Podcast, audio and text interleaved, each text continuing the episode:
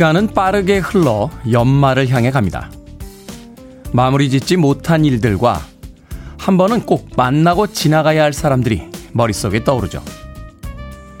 스케줄표를 열고 이리저리 일정을 짜다 보면 읽다가만 책 한 권 끝낼 시간도 없다는 한숨이 절로 나옵니다.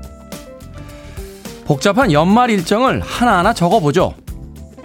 그리고 무엇이 나를 행복하게 하는지, 나를 미소 짓게 하는지 OX로 표시해 보는 겁니다. 그리고 생각해 봅시다. 정말 그렇게 많은 일들과 만남들이 꼭 필요할까요? 12월 8일 수요일 김태훈의 프리웨이 시작합니다. 듀란 듀란의 Notorious 들으셨습니다. 빌보드 키드의 아침 선택 김태훈의 프리웨이 저는 클 태 자 쓰는 테디 김태훈입니다. 자 듀란 듀란의 Notorious로 오늘 첫 번째 곡 들려드렸습니다. 날씨가 어제 아침과 비슷합니다. 그렇게 춥지도 또 그렇게 포근하지도 않습니다. 겨울에 한복판으로 들어가고 있는데 오늘도 옷차림 따뜻하게 준비하시길 바라겠습니다. 자, 5325님 반갑습니다. 아침 인사해 주셨고요. 1505님 테디 good morning. 매일 기대하며 기다리는 테디 방송입니다. 오늘도 신나게 출발. 송윤숙님 Good morning 테디라고 하셨고요. 김태환님께서는 아침부터 문제 많으신가 보네요. 식사 중에 애들 육아 문제를 한바탕 하고 나왔습니다. 좀만 참았으면 좋았을 걸. 찜찜한 출근길입니다. 라고 하셨는데. 출근하시면서 문자 하나 보내시죠. 아침부터 찜찜한 기분 들면 하루 종일 기분 좋지 않습니다. 김태환님, 사과와 화해는 빠를수록 좋죠. 자, 그런가 하면 충북 음성경찰서 경제팀에서 근무하고 있는 최연찬 경찰관께서 아, 본인의 팀장님께서 12월 9일날 생리시다 하시면서 꼭 축하해달라고 보내주셨습니다. 조춘선 경제팀장님, 네, 55번째 생일 진심으로 축하드립니다. 아침부터 다양한 일들 또 많은 사연들이 도착하고 있습니다. 청취자분들의 사연 참여 기다립니다. 문자번호 샵 1061, 짧은 문자 50원, 긴 문자 100원, 콩으로는 무료입니다. 그리고 유튜브로 실시간 참여하실 수 있습니다. 김태훈의 프리웨이 유튜브 구독도 많이 부탁드립니다. 여러분은 지금 KBS 2라디오 김태훈의 프리웨이 함께하고 계십니다. KBS 2라디오 Yeah, go ahead. 김태훈의 프리웨이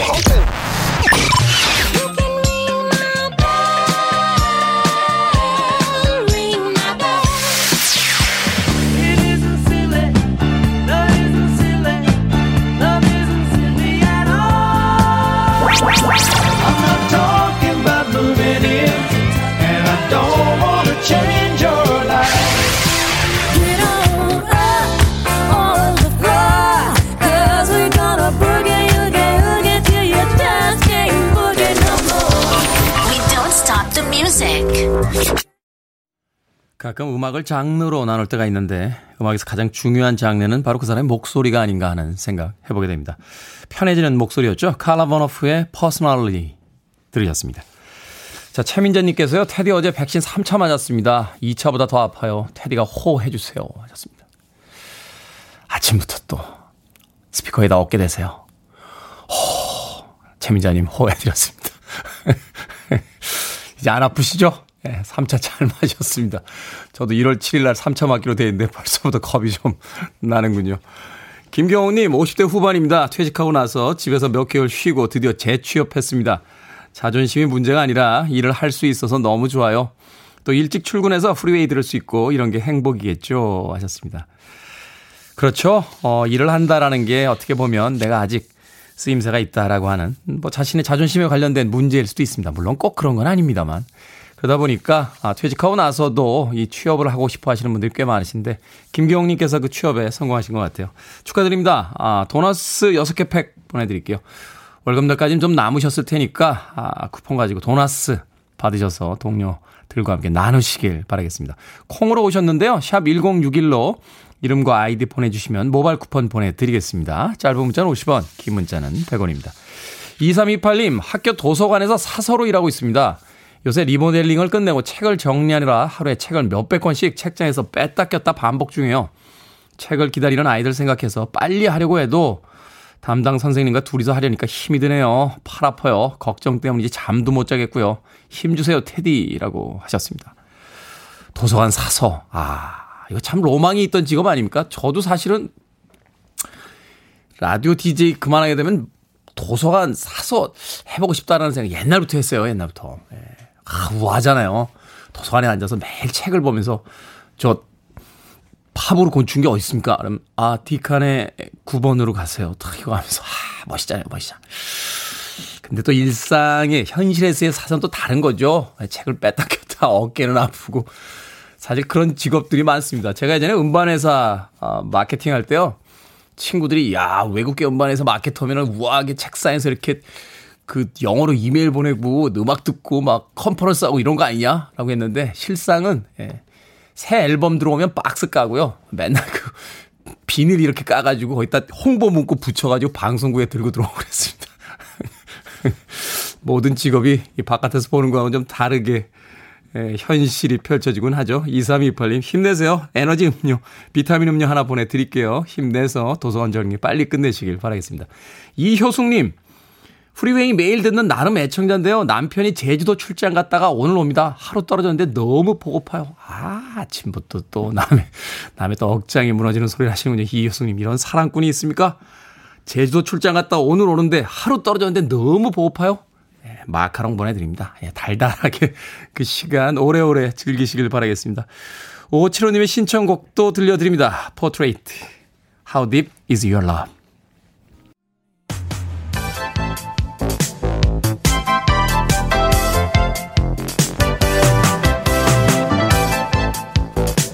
이 시각 뉴스를 깔끔하게 정리해드립니다. 뉴스 브리핑 캔디 전혜연 시사평론가와 함께합니다. 안녕하세요. 안녕하세요. 전희연입니다. 자, 서울도 오미크론 확산의 비상입니다. 외국인 유학생 3명이 오미크론 변에 감염된 것으로 이제 밝혀졌다 하는 뉴스가 있었는데 국내의 첫 오미크론 확진자인 그 목사 부부가 다니는 교회를 방문했었다고요? 그렇습니다. 그 국내에서 처음으로 확진됐던 확진이 확인됐던 목사부가 다니는 인천시 미추홀구 교회가 있었는데요. 여기를 방문했었던 것으로 지금 확인이 되는 학생들이에요. 한국 외국어대, 경희대, 서울대에 재학 중인 외국인 유학생 3명이 오미크론 변이에 감염됐다고 지금 확인이 됐는데요. 자, 이들을 포함해서 오미크론 변이 감염자 하루 새 12명 더 확인돼서 누적 36명으로 집계가 됐고요.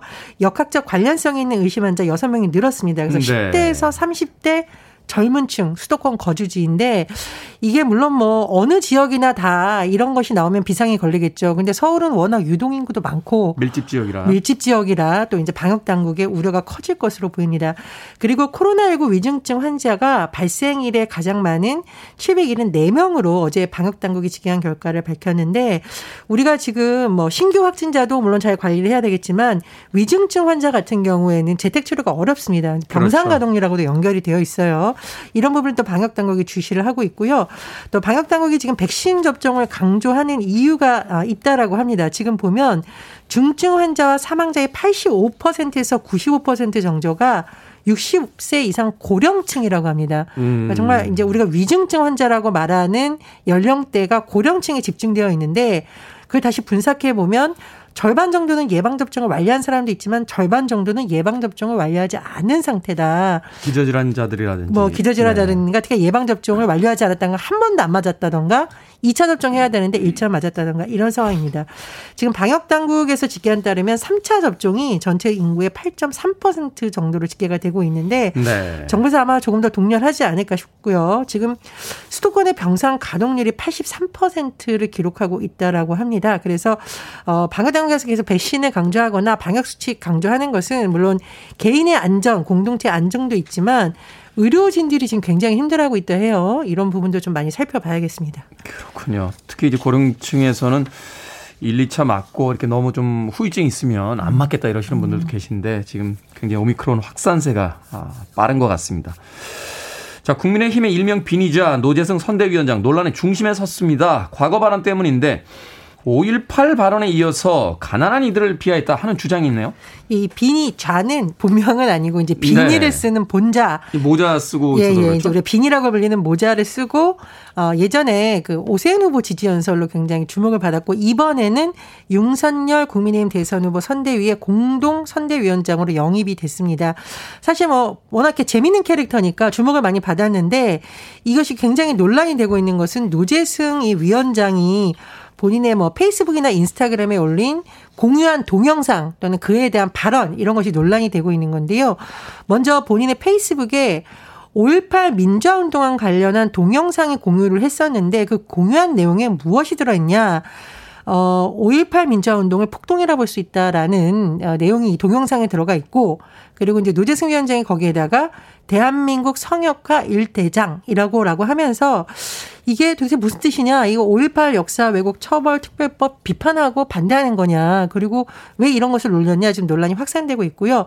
또 하나 인스타그램에 이건 본인이 올린 내용인데 검정고시 치른 걸 자랑하는 것은 정상적으로 단계, 단계를 밟아만 사람들을 모욕할 뿐이다. 뭐 이런 내용이라던가. 잠깐만요. 그럼 검정고시는 비정상적 단계인가요? 아, 그렇습니다. 이게 참, 검정고시 뭐 치를 수도 있죠. 뭐 가정 상황이 있을 수도 있고 또 자발적으로 선택한 경우도 있는데 그러니까 어쨌든. 정상적인 단계가 아니라 일반적 단계와 그렇지 않은 단계인 거지. 그걸 정상과 비정상으로 나누는 건 좀 아닌 거 아닌가요? 근데 이제 뭐 정상적으로 단계를 밟아온 사람들을 모욕한다 이런 것도 좀 논란이 되고 있고 가난한 사람들은 맺힌 게 많다. 올바른 부모 밑에 교육을 받았으면 좋겠고 그렇지 않으면 어. 이 좀 방송에서 부적절한 용어지만 전달하는 네. 지리산 빨치산들을 국가유공자로 지켜 세운다 등등 이제 내용이 들어가 있는데 이게 뭐 다른 것도 다른 거지만 왜 이제 검정고시를 치는 사람들과 뭐 갓난 사람들 비하하는 거냐 이런 또 비판이 제기가 되고 있어요. 그 이재명 후보를 이제 그 공격하기 위한 논리인데 그게 이제 일반화됐다는 거죠. 아마 이재명 후보의 여러 가지 이제 사람 삶의 궤적에 대해서 비판하려는 의도인지는 모르나 어쨌든 왜 이게 굳이 검정고시나 가난한 사람들에 대한 용어까지 들어갔냐라고 이제 논란이 되어 있는 거고요. 이 민주당의 김우영 선대위 대변인이 온갖 혐오 발언, 차별 주장, 왜곡된 역사가 쏟아냈다 이렇게 지금 비판을 하고 있습니다. 어, 이에 대해서 윤석열 후보에게 기자들이 이 노 위원장의 5.18 발언이라던가 이런 것을 물으니까 이제 윤석열 후보는 답변하지 않았다고 하고요. 김종인 총괄선대위원장은 난 처음 듣는 얘기다. 이렇게 했다라고 합니다. 그런데 일부 언론 보도를 보면 어, 뭐 표면적으로는 국민의힘이 일단 노재승 위원장이 회의에도 참석하고 있지만 내부적으로는 좀 고민이 있다 이런 소식도 전해지고 있는데 극단적인 표현 너무 많아서 인사조치 해야 된다라는 의견도 나온다고 하고요. 비판과 막말은 구분해야 된다 이런 쓴소리도 또 나왔다고 합니다. 자, 내년 2월에 2022 베이징 동계 올림픽 열리는데요. 미국 정부가 외교적 보이콧 방침을 공식화했습니다. 외교적 보이콧. 그러니까 선수들은 참가를 하는데 외교적으로는 보이콧하겠다. 뭐 이런 뜻인가요? 선수들은 참가를 합니다. 하지만 정부 사절단은 가지 않습니다. 음. 보통 개폐식을 앞두고 참가를 하잖아요. 뭐 개회식, 폐회식하고 정부 사절단에 가면 그 가운데서 또 외교적인 논의가 비공식적으로 이루어지기도 하죠. 하지만 선수단만 파견하겠다는 겁니다. 바이든 정부가 내세운 명분은 인권 문제예요. 지금 어, 뭐, 신장에서의 여러 가지 반인도적 범죄 문제, 인권 유린을 감안하겠다라는 건데 중국이 굉장히 반발을 하고 있습니다. 그리고 미국이 이런 입장을 공개적으로 표명한 것은 사실상 미국과 여러 가지로 손을 잡고 있는 국가들에게도 어, 당신들도 해라라는 신호가 될 수 있다라는 해석이 나오고 있는데 그 모스크바 올림픽 때인가요? 어, 이 냉전 시대여서 미국 보이콧하는 바람에 미국하고 동맹국들 다 안 갔잖아요. 이제 물론 외교적 보이콧이라 하지만 중국 입장에서는 굉장히 타격이 있는 거고요. 네. 지금 실제로 뉴질랜드가 외교적 보이콧 하겠다라고 중국 측에 통보를 했다고 하고요. 영국, 캐나다, 호주, 일본이 검토 중이다. 이렇게 알려졌습니다. 정말 중요한 건 우리 정부의 입장인데 이 베이징 올림픽을 통해서 우리 정부는 미, 중, 북한 그리고 우리나라를 해서 좀 어떤 평화 무드를 조성할 수 있는 하나의 계기가 되지 않을까라는 기대를 한 것으로 지금 분석이 나오고 있는데 상황이 이렇게 되는 것이 좋- 좋지는 않은 상황이라고 볼 수 있겠죠. 일단은 어, 우리 정부가 어떤 미국의 결정에 대해서는 언급을 하지 않았습니다. 다른 나라의 외교적 결정이기 때문에 뭐 언급을 하는 것은 좀 부적절하다라는 입장인 것으로 해석이 되고요.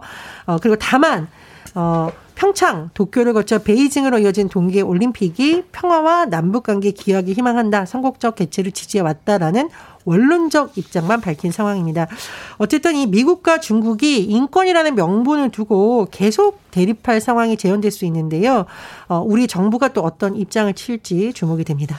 그렇군요. 스포츠와 정치의 관계도 복잡합니다. 자, 오늘의 시사 엉뚱 퀴즈 어떤 문제입니까? 예, 미국이 베이지 동계 올림픽을 외교적 보이콧하겠다는 소식 전해 드렸습니다. 아, 이 보이콧 소식을 전했는데 네. 여러분들은 보이콧 말고 코트를 네. 따뜻하게 여미시고 잘 챙기셔야겠습니다. 겨울의 필수품. 네. 오늘의 시사 엉뚱 퀴즈 나갑니다. 이 코트는요, 춥고 궂은 날씨로부터 몸을 보호하기 위해서 겉에 입는 옷인데 종류가 다양하죠. 그런데 주로 겨울철에 방한용으로 입고요. 길고 두꺼운 코트를 뭐라고 할까요? 1번 오버코트, 2번 마스코트, 3번 데스노트, 4번 형사 가제트. 정답 아시는 분들은 지금 보내주시면 됩니다. 재미있는 오답 포함해서 총 10분께 아메리카노 쿠폰 보내드리겠습니다. 코트는 춥고 궂은 날씨로부터 몸을 보호하기 위해 겉에 입는 옷입니다. 그 종류가 다양한데요. 그 중에서 주로 겨울철에 방한용으로 입는 길고 두꺼운 코트를 뭐라고 할까요? 1번 오버코트, 2번 마스코트, 3번 데스노트, 4번 형사 가제트. 문자번호 샵 1061, 짧은 문자 50원, 긴 문자 100원, 콩으로는 무료입니다. 뉴스 브리핑 전혜연 시사평론가와 함께했습니다. 고맙습니다. 감사합니다. A Taste of Honey입니다. 부기 우기 우기.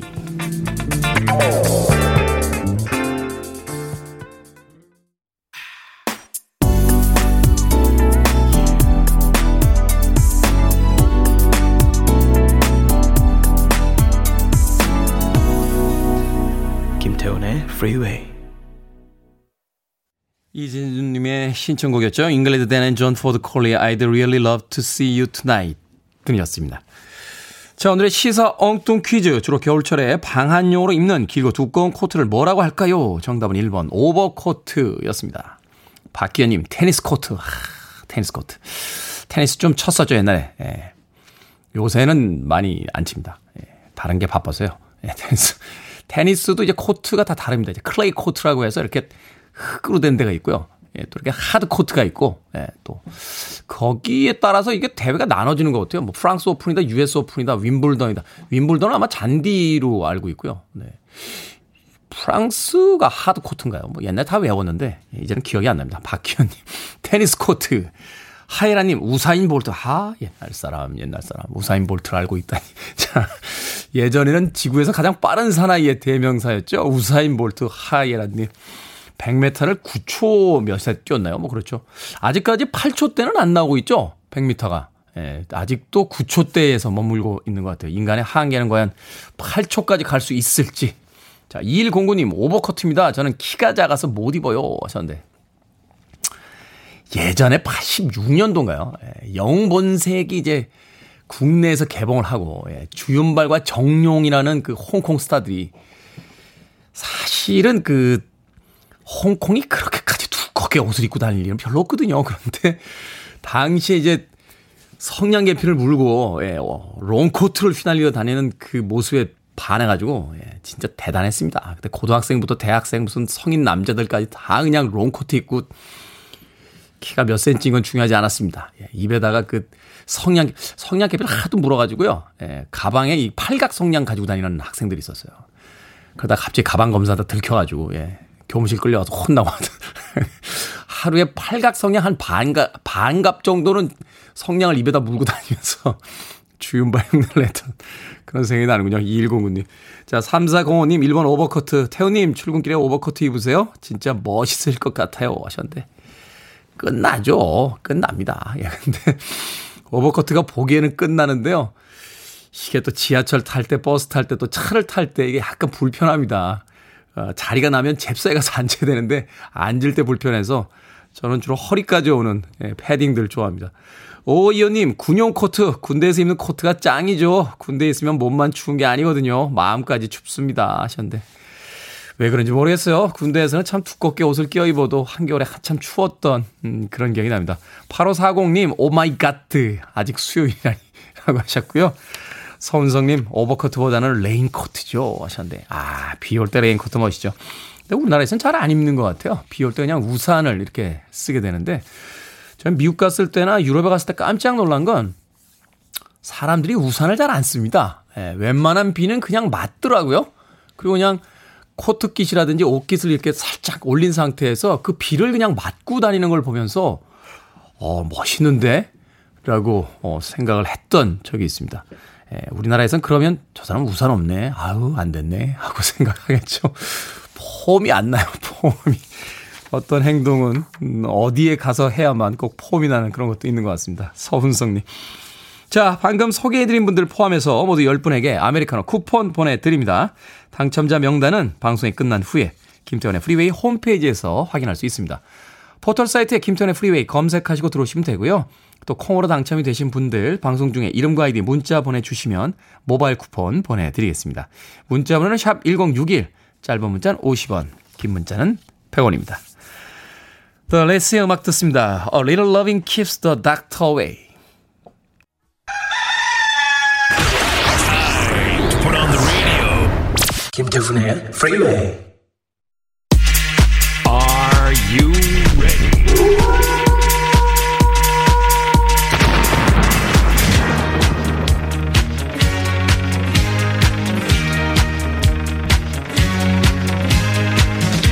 군더더기 없이 매끈한 고민 상담 들어갑니다. 결정은 해드릴게. 신세계 상담소.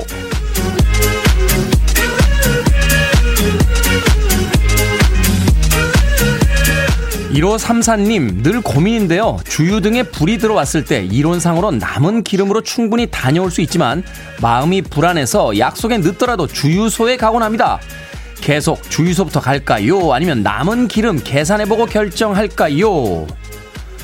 주유소부터 가세요. 가뜩이나 쫄리는 인생 차라도 마음 편히 타고 다닙시다.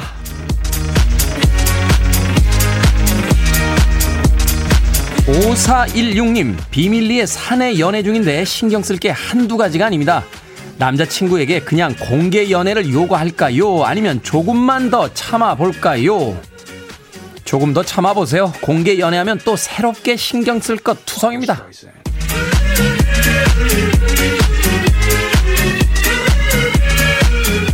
익명으로 김모님, 동네 엄마가요, 점심으로 떡볶이를 만들어 주겠다네요. 마음은 참 고마운데, 그 엄마 요리 정말 못하거든요. 김밥이라도 사갈까요? 아니면 그냥 가서 눈 딱 감고 먹고 올까요? 김밥 사갑시다. 어디 한 군데 기댈 때는 있어야죠.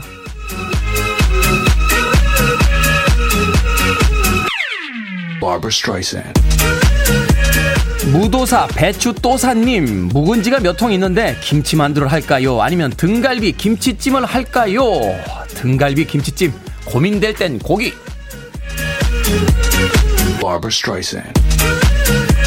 고민 해결해드린 네 분에게 선물도 보내드립니다. 고민 있으신 분들 방송 중에 계속해서 보내주세요. 문자번호 샵 1061, 짧은 문자 50원, 긴 문자 100원, 콩으로는 무료입니다. You're listening to one of the best radio stations around. You're listening to 김태훈의 Freeway.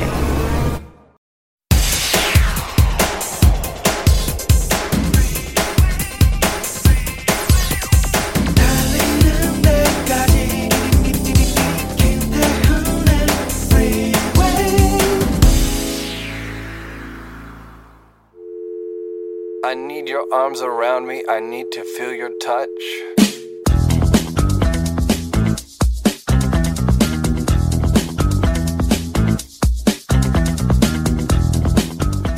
다음 문제를 읽고 가능한 정확한 답을 쓰세요.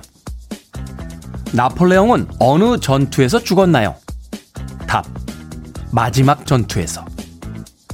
독립선언은 어디에서 서명되었나요? 답. 페이지 맨 밑에. 이혼의 주된 이유는 무엇인가요? 답. 결혼. 아침에 절대 먹을 수 없는 것은 무엇인가요? 답. 점심과 저녁. 푸른 바다에 붉은 돌을 던지면 어떻게 되나요? 답. 돌이 물에 젖는다.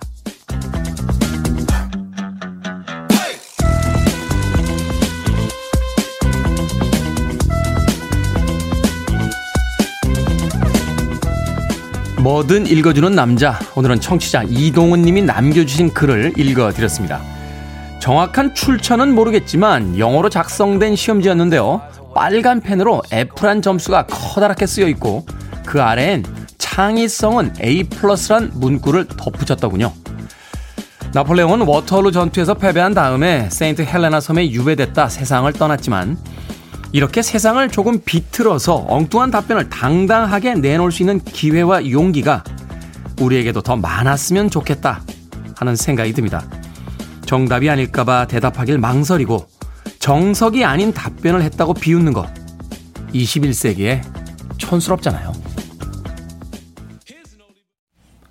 Around the Way의 Really Into You 들으셨습니다. 이 곡으로 김태환의 프리웨이 2부 시작했습니다. 앞서 일상의 재발견, 우리 하루를 꼼꼼하게 들여다보는 시간, 뭐든 읽어주는 남자. 오늘은 이동훈 님이 남겨주신 어, 어떤 문제와 그 문제에 대한 답에 대한 글 읽어드렸습니다. 이혼의 주된 이유는 무엇일까요? 결혼. 천재인데요. 결혼을 안 하면 이혼을 할 일이 없지 않습니까? 아, 이혼, 말하자면, 뭐, 경제적 문제, 성격의 차이, 집안 문제, 이런 건 이제 부수적인 문제라고 하는 거죠. 주된 문제는 뭐냐? 주요한 문제는 결혼했기 때문이다. 천재인데요. 음. 나폴레옹은 어느 전투에서 죽었습니까? 마지막 전투에서. 기가 막힙니다. 예, 하지만 우리는 이런 답을 정답이라고 인정해 주지 않습니다. 예전에 그 초등학생이 풀었던 문제 중에 하나가 있었는데요. 그림이 나와요. 그리고 황소가 거울을 보고 있습니다. 그러면 보기에 가로가 있고 밑에는 이제 봅니다라고만 써져 있죠. 그 가로를 채워 넣는 거예요. 황소가 거울을 봅니다. 이렇게 써내는 것이 이제 정답인 거죠. 한 학생이 답을 썼는데 틀렸다라고 선생님이 표시를 하셨어요. 그 학생이 뭐라고 썼냐면 황소가 미쳤나 봅니다. 라고 썼어요. 생각해 보세요. 황소가 왜 거울을 봅니까? 그러니까 많은 학생들은 황소가 거울을 본다라고 하는 1차원적인 관찰을 기록했지만 이 학생은 고민이 많았던 거예요. 아니, 황소가 거울을 왜 볼까? 도대체 왜 보는 거지? 미쳤구나. 황소가 미치지 않고서는 거울을 볼 수가 없다. 이 학생은 말하자면 관찰력에 더해진 추리를 통한 창의력을 발휘했는데 우리 학교에선 그 답을 틀렸다라고 이야기합니다. 세상엔 좀 더 이렇게 엉뚱하지만 더 깊이 남들과는 다르게 생각하는 사람들이 많아져야 되지 않나. 모두가 똑같아야만 한다라고 하고 나하고 틀리면 모두가 적이라고 공격하는 이 삭막한 세계에 삭막한 세상에 이런 사람들이 좀 더 많아졌으면 좋겠다 생각해 봅니다. 자, 뭐든 읽어주는 남자, 여러분 주변에 의미 있는 문구라면 뭐든지 읽어드리겠습니다. 김태훈의 프리웨이 검색하고 들어오셨어요. 홈페이지 게시판 사용하시면 되고요. 말머리 뭐든 달아서 문자로도 참여가 가능합니다. 문자번호 샵 1061, 짧은 문자는 50원, 긴 문자는 100원, 콩으로는 무료입니다. 채택되신 이동훈님께는 촉촉한 카스테라와 아메리카노 두 잔 모바일 쿠폰 보내드립니다. For. Okay, let's do it. 김태훈의 Freeway. 1980년 오늘 존 레논이 마크 체프먼에게 피격 당했습니다. 존 레논의 Instant Karma 그리고 이어진 곡은 조소원님의 신청곡이었던 폴 맥카트니의 Silly Love Songs였습니다. 정말 둘 다 끝내주지 않습니까? 김지연님께서요. 테디는 존 파인가요? 폴 파인가요? 하셨는데 꼭 나눠야 됩니까? 예, 저는 둘 파입니다. 예, 둘 다 좋아하고 조지 해리슨도 좋아하고 예, 조지 해리슨의 그 아내였던 패티 보이드 여사 한국에 왔을 때 만나서 또 재밌는 이야기도 들었고 링고스타는 만난 적은 없습니다만 예, 런던에 갔을 때 또 리버풀에 갔을 때 링고스타가 주로 와서 머리 자르는 미용실 앞은 제가 지나간 적이 있습니다. 김지연님 나눠야 됩니까? 아 존도 폴도 다 멋진 음악가들이잖아요. 김지연님께서 폴 오라버니의 신곡을 들을 수 없다는 건 조금 아쉽네요 하셨는데 아, 존 레논의 신곡을 잘못 적으신 거죠. 폴 맥카트니는 작년에도 앨범을 냈습니다. 예, 맥카트니, 폴 맥카트니 3집이라는 음반을 냈는데, 어, 아, 우리 방송에서, 그렇군요. 우리 방송에서 들을 수 없다는 게 아쉽다. 20세기 이후에 나온 음악은 저희가 틀질 않으니까, 아, 그렇군요. 예. 동영상, 예, 혹은 음원 채널을 좀 사용해 주시기를 바라겠습니다. 작년에 나온 3집 음반 정말 끝내줬어요. 예, 제가 개인적으로 2020년에 나온 최고 음반 중에 하나가 예, 폴 맥카트니의 신보였습니다. 존 레논과 아, 폴 맥카트니의 두 곡, 존 레논의 Instant Karma 그리고 폴 맥카트니의 Silly Love Songs까지 두 곡의 음악 이어서 들려드렸습니다. 7699님, 테디, 진짜 궁금한 게 있는데, 인터넷에 테디 생일이 6월 7일이라는데 맞나요? 맞으면 양력이에요? 하셨는데, 안 맞습니다. 예, 양력도 아니고요. 음력도 아니고요. 6월 7일 아닙니다. 7699님. 네. 자, 유튜브로 초록별님께서 신청하신 곡. 아니타 워드, Ring My Bell.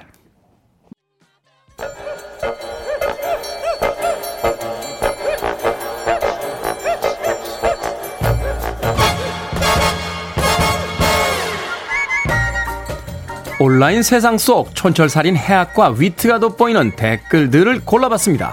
댓글로 본 세상.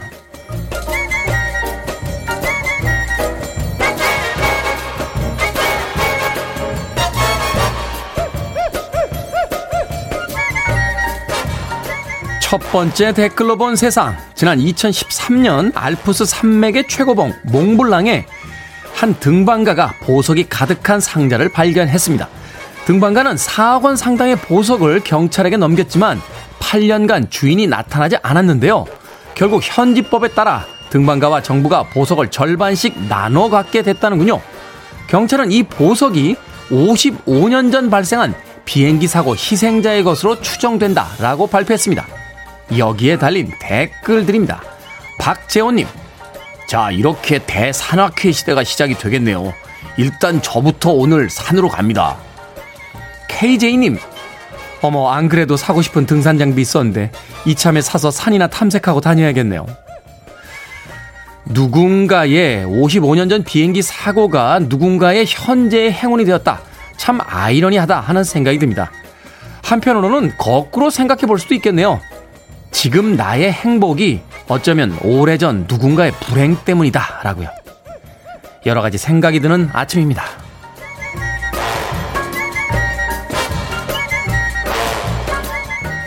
두 번째 댓글로 본 세상. 부동산 중개 유튜버가 신림동 반지하 원룸을 공개하는 영상을 올렸습니다. 제목에는 복층이란 키워드를 넣었는데요. 작은 원룸 구석에는 사람 한 명이 겨우 누울 수 있는 두꺼운 판이 얼굴 높이에 설치가 돼 있었다고 합니다. 중개 보조인은 집주인이 복층이라고 표현했지만 벙커 침대, 캣타워 방이라고 한다. 라고 정정했다는데요. 여기에 달린 댓글들입니다. 앰프님, 파티션 두 개 치고요. 커다란 대야에 물 받아 놓으면 수영장 딸린 투룸이라고 하겠네요. 디바님, 선반을 복층이라고 하다니 주인 생각이 신박하네요. 창의적이랄까? 선반 하나 더 얹으면 3층 집 되겠어요. 참 이걸 뛰어난 상술이라고 해야 합니까? 아니면 신종 부동산 사기라고 해야 합니까? 이러다 옥탑방을 펜트하우스라고 부동산 어플에 내놓는 분들 꽤나 많겠네요.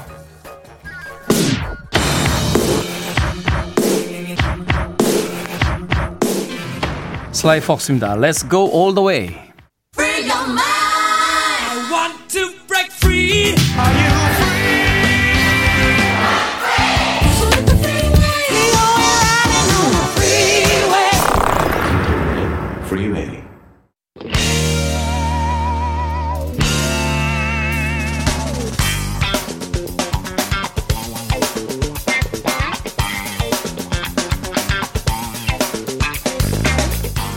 수요일의 코너 약학다식 이분들이 시키는 대로만 하면 아름다운 식탁이 뚝딱 만들어집니다. 경기 남부의 훈남 약사 정재훈 food writer 경기 북부의 절세 미녀 이보은 요리 연구가 나오셨습니다. 안녕하세요. 안녕하세요.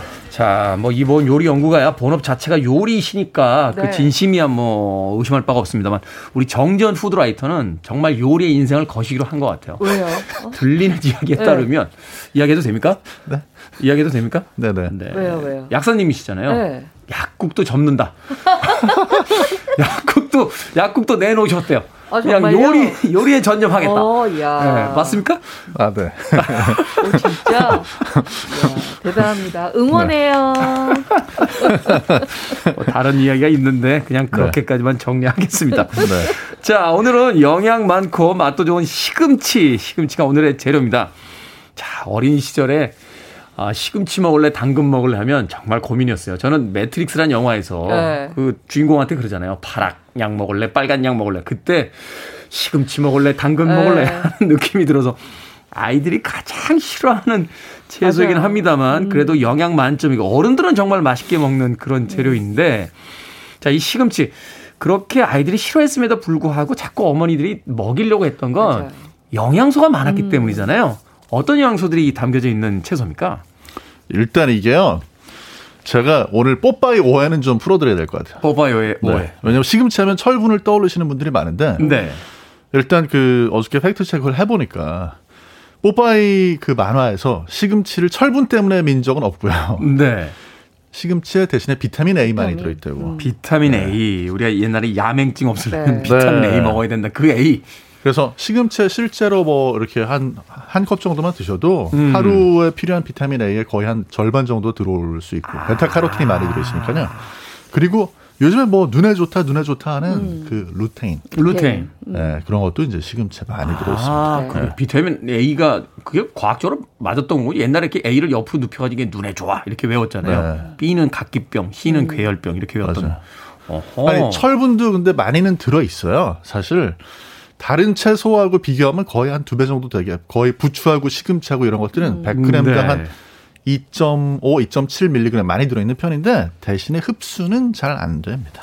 그렇군요. 네. 사실 이제 뽀빠이 만화가 그 시금치 통조림 회사의 그 광고였잖아요.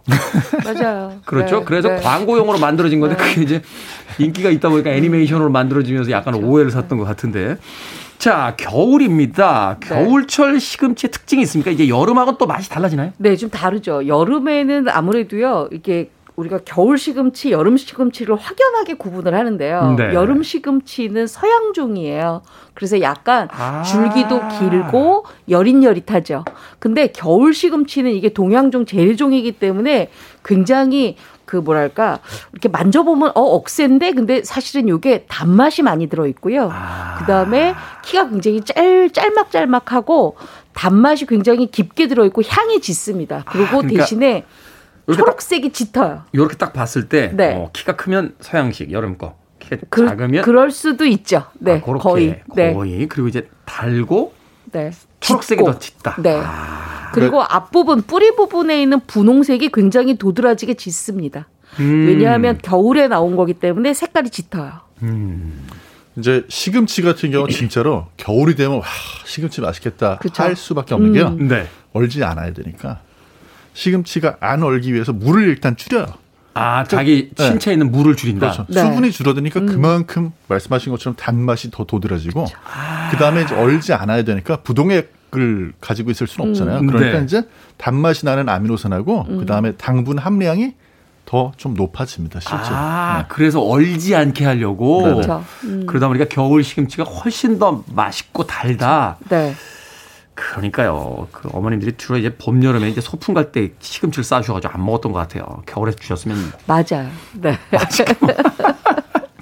자, 시금치도 종류가 있습니까? 네, 종류가 많죠. 우리가 보통 지금 나오는 시금치를 섬초라고 많이 하는데요. 네. 이게 지역에 따라서 포항초, 그다음에 남해초, 그다음에 영해초 이렇게 좀 나누기도 합니다. 근데 이거는 지역의 이름을 붙인 거기도 하는데요. 음. 사실 지금에 나오는 포항초 또는 섬초는 바닷바람에 이렇게 흔들리면서 자랐기 때문에 훨씬 더 해풍에 해풍을 맞아서 훨씬 더 맛이 달고 색깔도 짙고 그다음에 강하죠.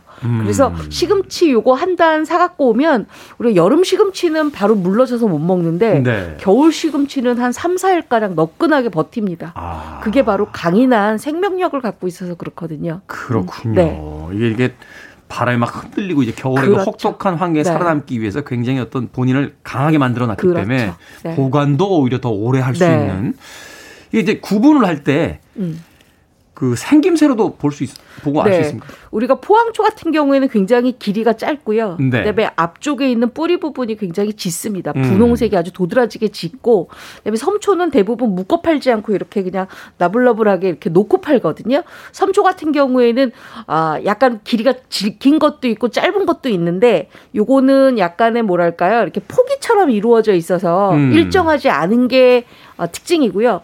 포항초는 아주 길이가 다 일정합니다. 아. 네. 그래서 섬초가 많이 나오는 남해초 이런 것들은 우리가 대부분 이렇게 덤으로 팔죠.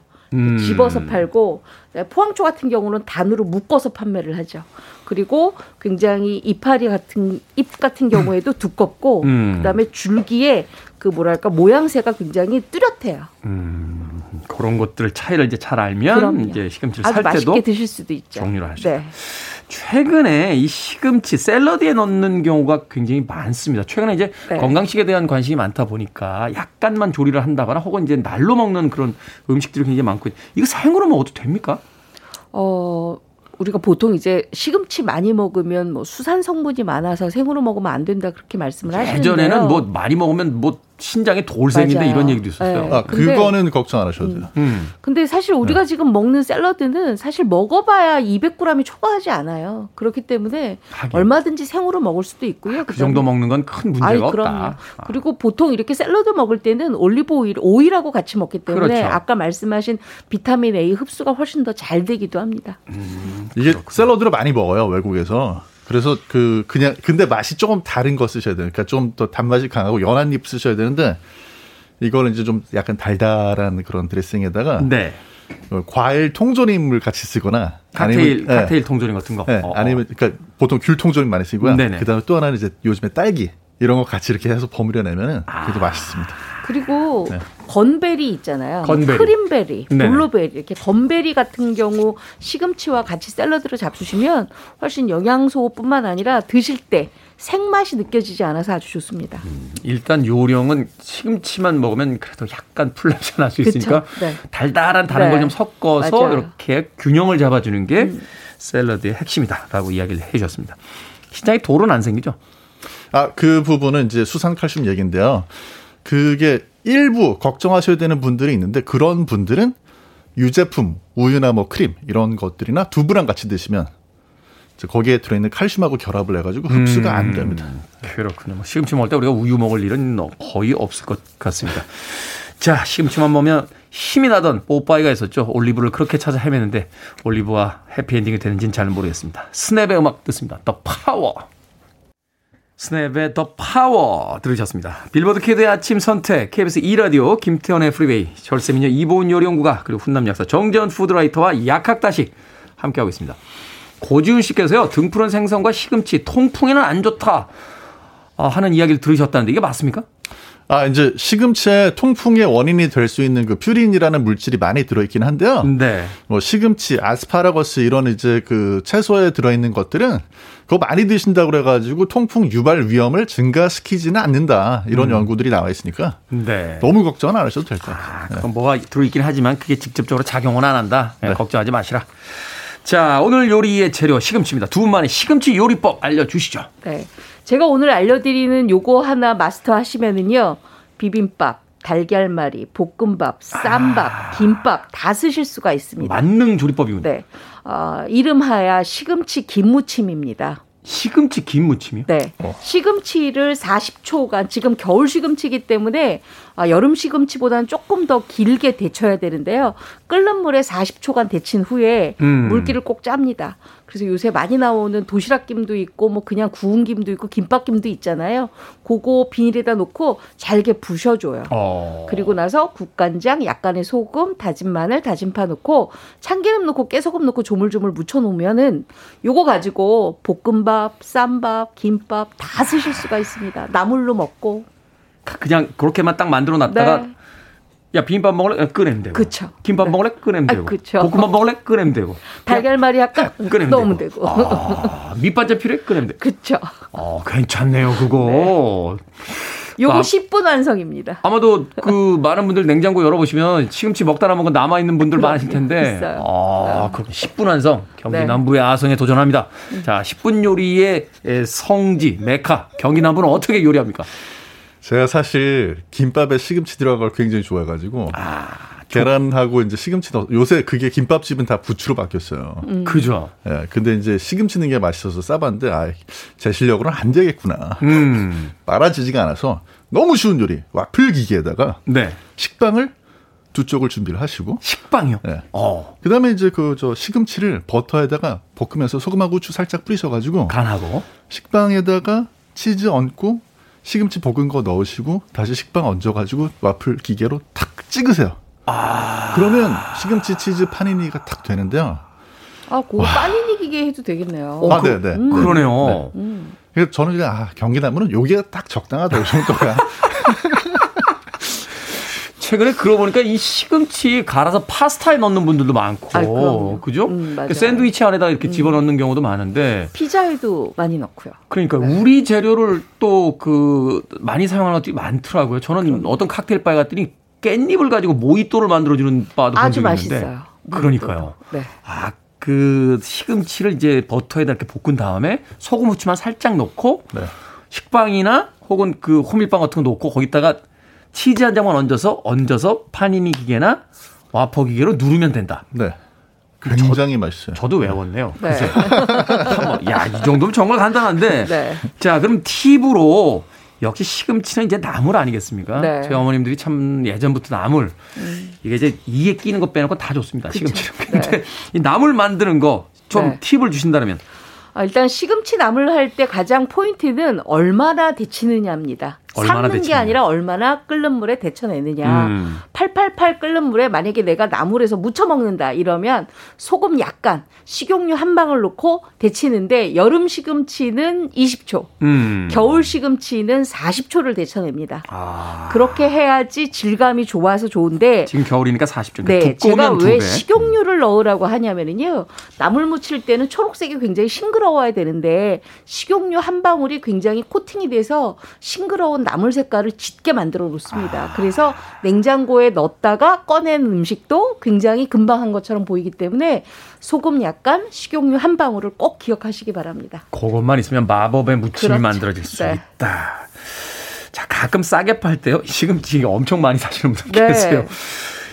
자, 쌓여있는 시금치 한 번에 빠르게 해결할 수 있는 초간단 뭐 방법 있다면. 일단은 생것으로는 시금치가 오래 보관이 어려우니까요. 일단 다 데쳐 놓습니다. 네. 데쳐 놓는데 품목을 만들어요. 나는 나중에 달걀찜이나 달걀말이 볶음밥에 넣고 싶다 그러면 쫑쫑쫑 썰어서 랩에다가 한 번 먹을 분량씩만 음, 나눠 놓고. 나눠 놓고 냉동실에. 소분해 놓으면 나중에 다 쓰실 수 있는데요. 죽, 스프, 피자 골고루 다 쓰시고요. 아까 알리올리오 파스타 네. 거기에도 넣으실 수가 있습니다. 네. 야, 이 시금치가 요리가 되면 뭐 요새는 피자 위에도 진짜 올리고 네. 카, 카레, 그러니까 커리에다가도 그냥 넣어서 커리에 넣고. 그냥 많이 넣죠. 이게 하다 하다 안 되시면요. 그냥 곤죽이 될 때까지 버터에다가 볶으셔도 돼요. 아 니면 아. 삶거나. 왜냐하면 이 시금치가요. 그렇게 되면 실패라고 생각하지 마시고 네. 원래 예전에 다른 나라 유럽이나 이런 쪽 사람들은 시금치가 곤죽이 될 때까지 삶아서 볶았어요. 먹어야 제맛이다라고 생각했던 사람들도 있, 있었으니까 그냥 그 밥에다 이렇게. 비벼 네. 먹듯이 그냥 올려서 그렇게 먹어도 되겠네요, 그러면. 맞아요. 그래서 우리가 일본에 보면은 회오리 그 오므라이스 있어요. 네네네. 그거 할 때 회오리 할 때 시금치 쫑쫑쫑쫑 썰은 거 가지고 아, 맞아. 같이 만들어서 올려주시면 그것도 굉장히 맛있게 드실 수 있는 방법이에요. 그 나중에 좀 알려주세요. 제가 꿈 중에 하나가 네. 은퇴하면 저기 아, 오므라이스가 맛있는 아? 분식집 사장 하는 거거든요. 알려드릴게요. 제 여- 네. 영혼의 음식 닭가슴살 카레와 오므라이스 좀 부탁드리겠습니다. 자, 밥식 먹을 식자를 쓰는 약학다식. 오늘은 맛있는 시금치 요리법에 대해서 이보은 요리연구가 그리고 약국을 정리한 채 요리에 매진하기 시작한 경기남부의 정재훈 약사와 이야기 나눠봤습니다. 고맙습니다. 고맙습니다.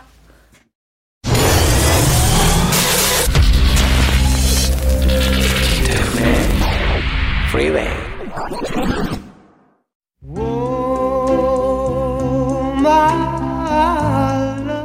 KBS 2라디오 김태훈의 프리웨이 오늘 방송 여기까지입니다. 이 노래 나오면 왠지 도자기 하나 만들어야 될 것 같죠. 김호기님의 신청곡 Righteous Brothers의 Unchained Melody 오늘 끝곡입니다. 저는 내일 아침 7시에 돌아오겠습니다. 고맙습니다.